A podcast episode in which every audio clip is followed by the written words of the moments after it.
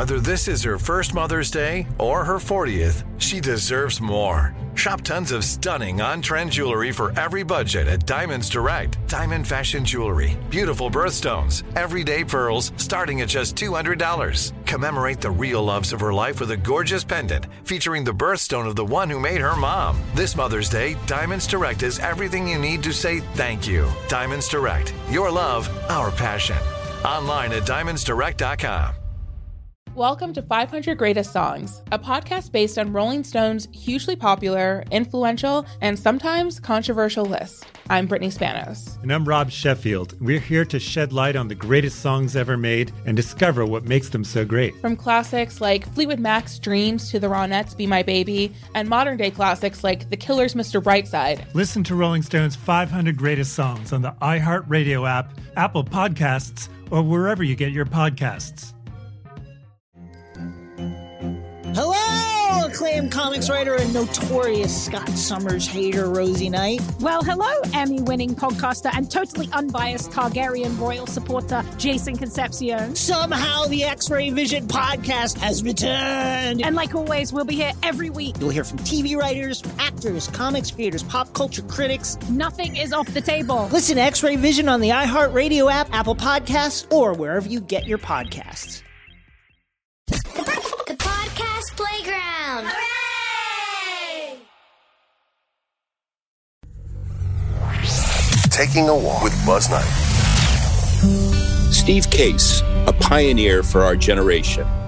I'm Buzz Knight, the host of the Taking a Walk podcast, and our guest today went from founding his own lemonade juice stand to co-founding AOL. He's now chairman and CEO of Revolution LLC, a DC-based investment firm co-founded in 2005, which focuses on building built-to-last businesses. He has a terrific new book, The Rise of the Rest, How Entrepreneurs in Surprising Places Are Building the New American Dream.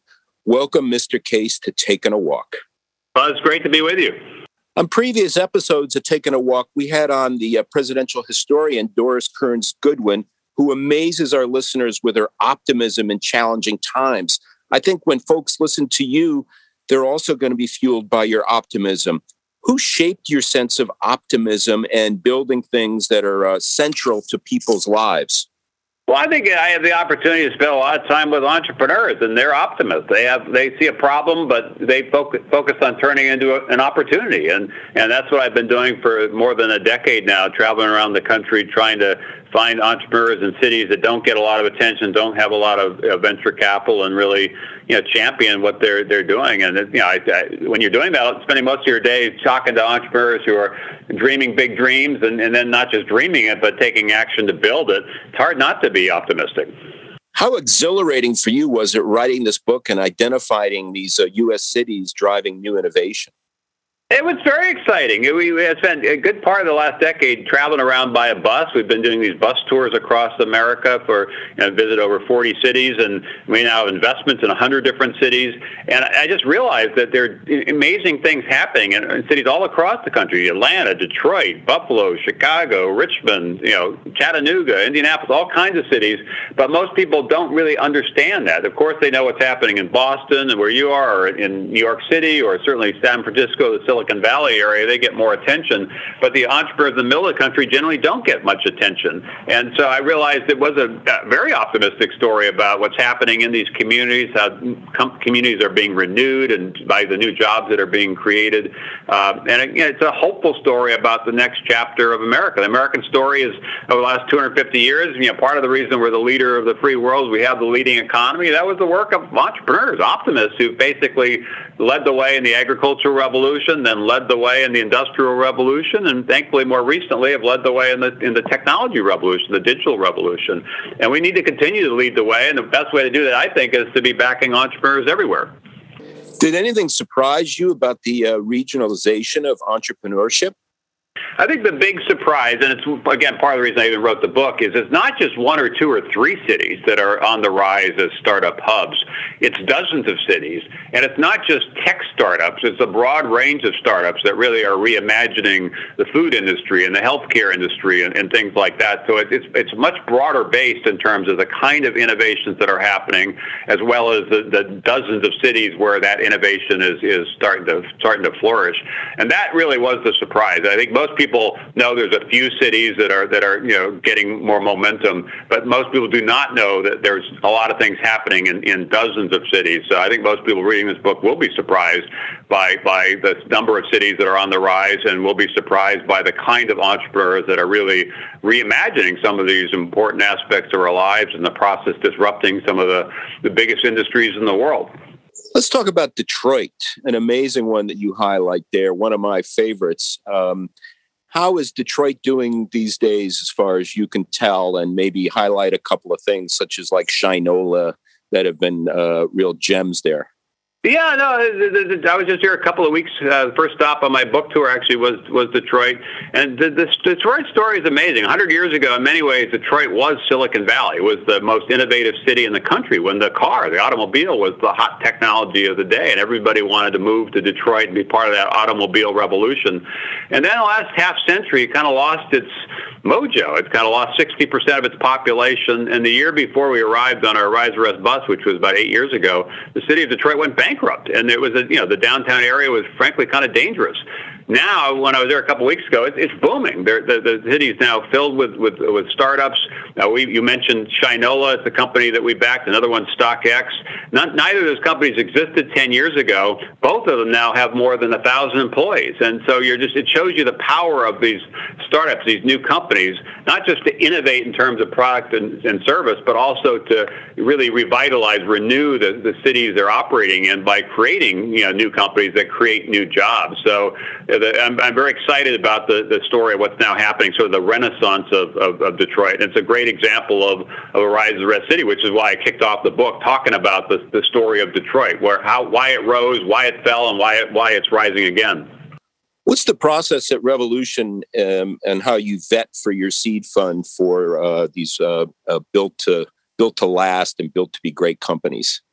Well, we have different funds here. We have a growth fund, a venture fund, and a seed fund. Our growth fund, for example, invested in one of the great Boston companies, DraftKings, which has scaled quite significantly. But in terms of our seed fund specifically, our Rise the Rest seed fund, we partner with regional venture capitalists. Over the last decade, 1,400 new venture firms have started in these Rise the Rest cities. So we don't want to compete with them. We want to partner with them. So we co-invest with them, and they surface some of the best opportunities in their cities, and our team identifies which ones are the ones that really we think make sense to invest in. And then we work with those entrepreneurs and those regional investors to try to create a Rise of the Rest network that helps everybody be more successful. What do you make of the Great Resignation and quiet quitting? Is this being sort of misrepresented in the press? Well, there's definitely been some of it. I think the pandemic has been a shake-the-snow-globe moment for the world, and for a lot of people, a lot of families have kind of been rethinking how they want to live and where they want to live and how they want to work. And the advent of more remote options and hybrid options, I think, creates a lot of flexibility that didn't exist before. And some people did decide to do something else. Some people actually decided to leave a big city to go to a smaller city. Maybe they went back to someplace they grew up or went to school at. And so there has been a dispersion of talent. I think that bodes well for these Rise of the Rest cities. It does give people more flexibility. But I think we're now moving from the Great Resignation to the Great Resort, where as more and more people do rethink where they want to live and how they want to work, I think that will result in even a continued migration. So some of these cities that have felt kind of left out and left behind, the innovation economy was somewhere else, it wasn't where they were, are starting to feel more optimistic about the future, and hopefully this book will help inspire more people to be part of that, build this next chapter for America, and do it in cities all across the country.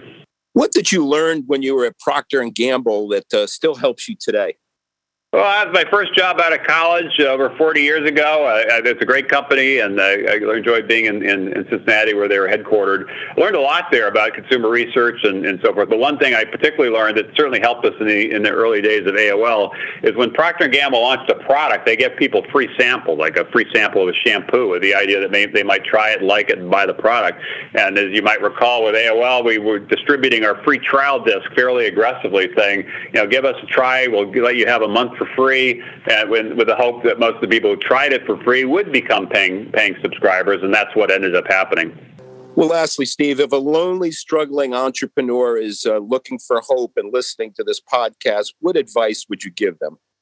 Well, I'd start by reading this book, because I think it is a roadmap in terms of how to build companies for this next wave of innovation. I'd also say, if you have an idea, you see a problem you want to solve, you think that could be turned into a business opportunity, go do it, and go do it now, and do it from wherever you are. You shouldn't feel like if you're not in Silicon Valley, where most of the money historically has been and most of the attention has been, you really don't have a shot. You have a shot anywhere in the country now, and over the next decade, that will accelerate. I think that will result in a more inclusive innovation economy. It will maximize the likelihood of America continuing to lead the way, and also make sure that more people and more places feel part of the future and are helping to build the future.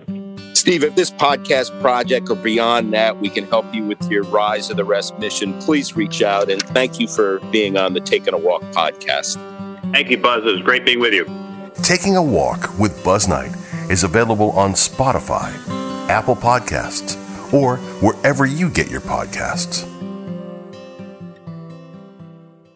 Welcome to 500 Greatest Songs, a podcast based on Rolling Stone's hugely popular, influential, and sometimes controversial list. I'm Brittany Spanos. And I'm Rob Sheffield. We're here to shed light on the greatest songs ever made and discover what makes them so great. From classics like Fleetwood Mac's Dreams to the Ronettes' Be My Baby, and modern-day classics like The Killers' Mr. Brightside. Listen to Rolling Stone's 500 Greatest Songs on the iHeartRadio app, Apple Podcasts, or wherever you get your podcasts.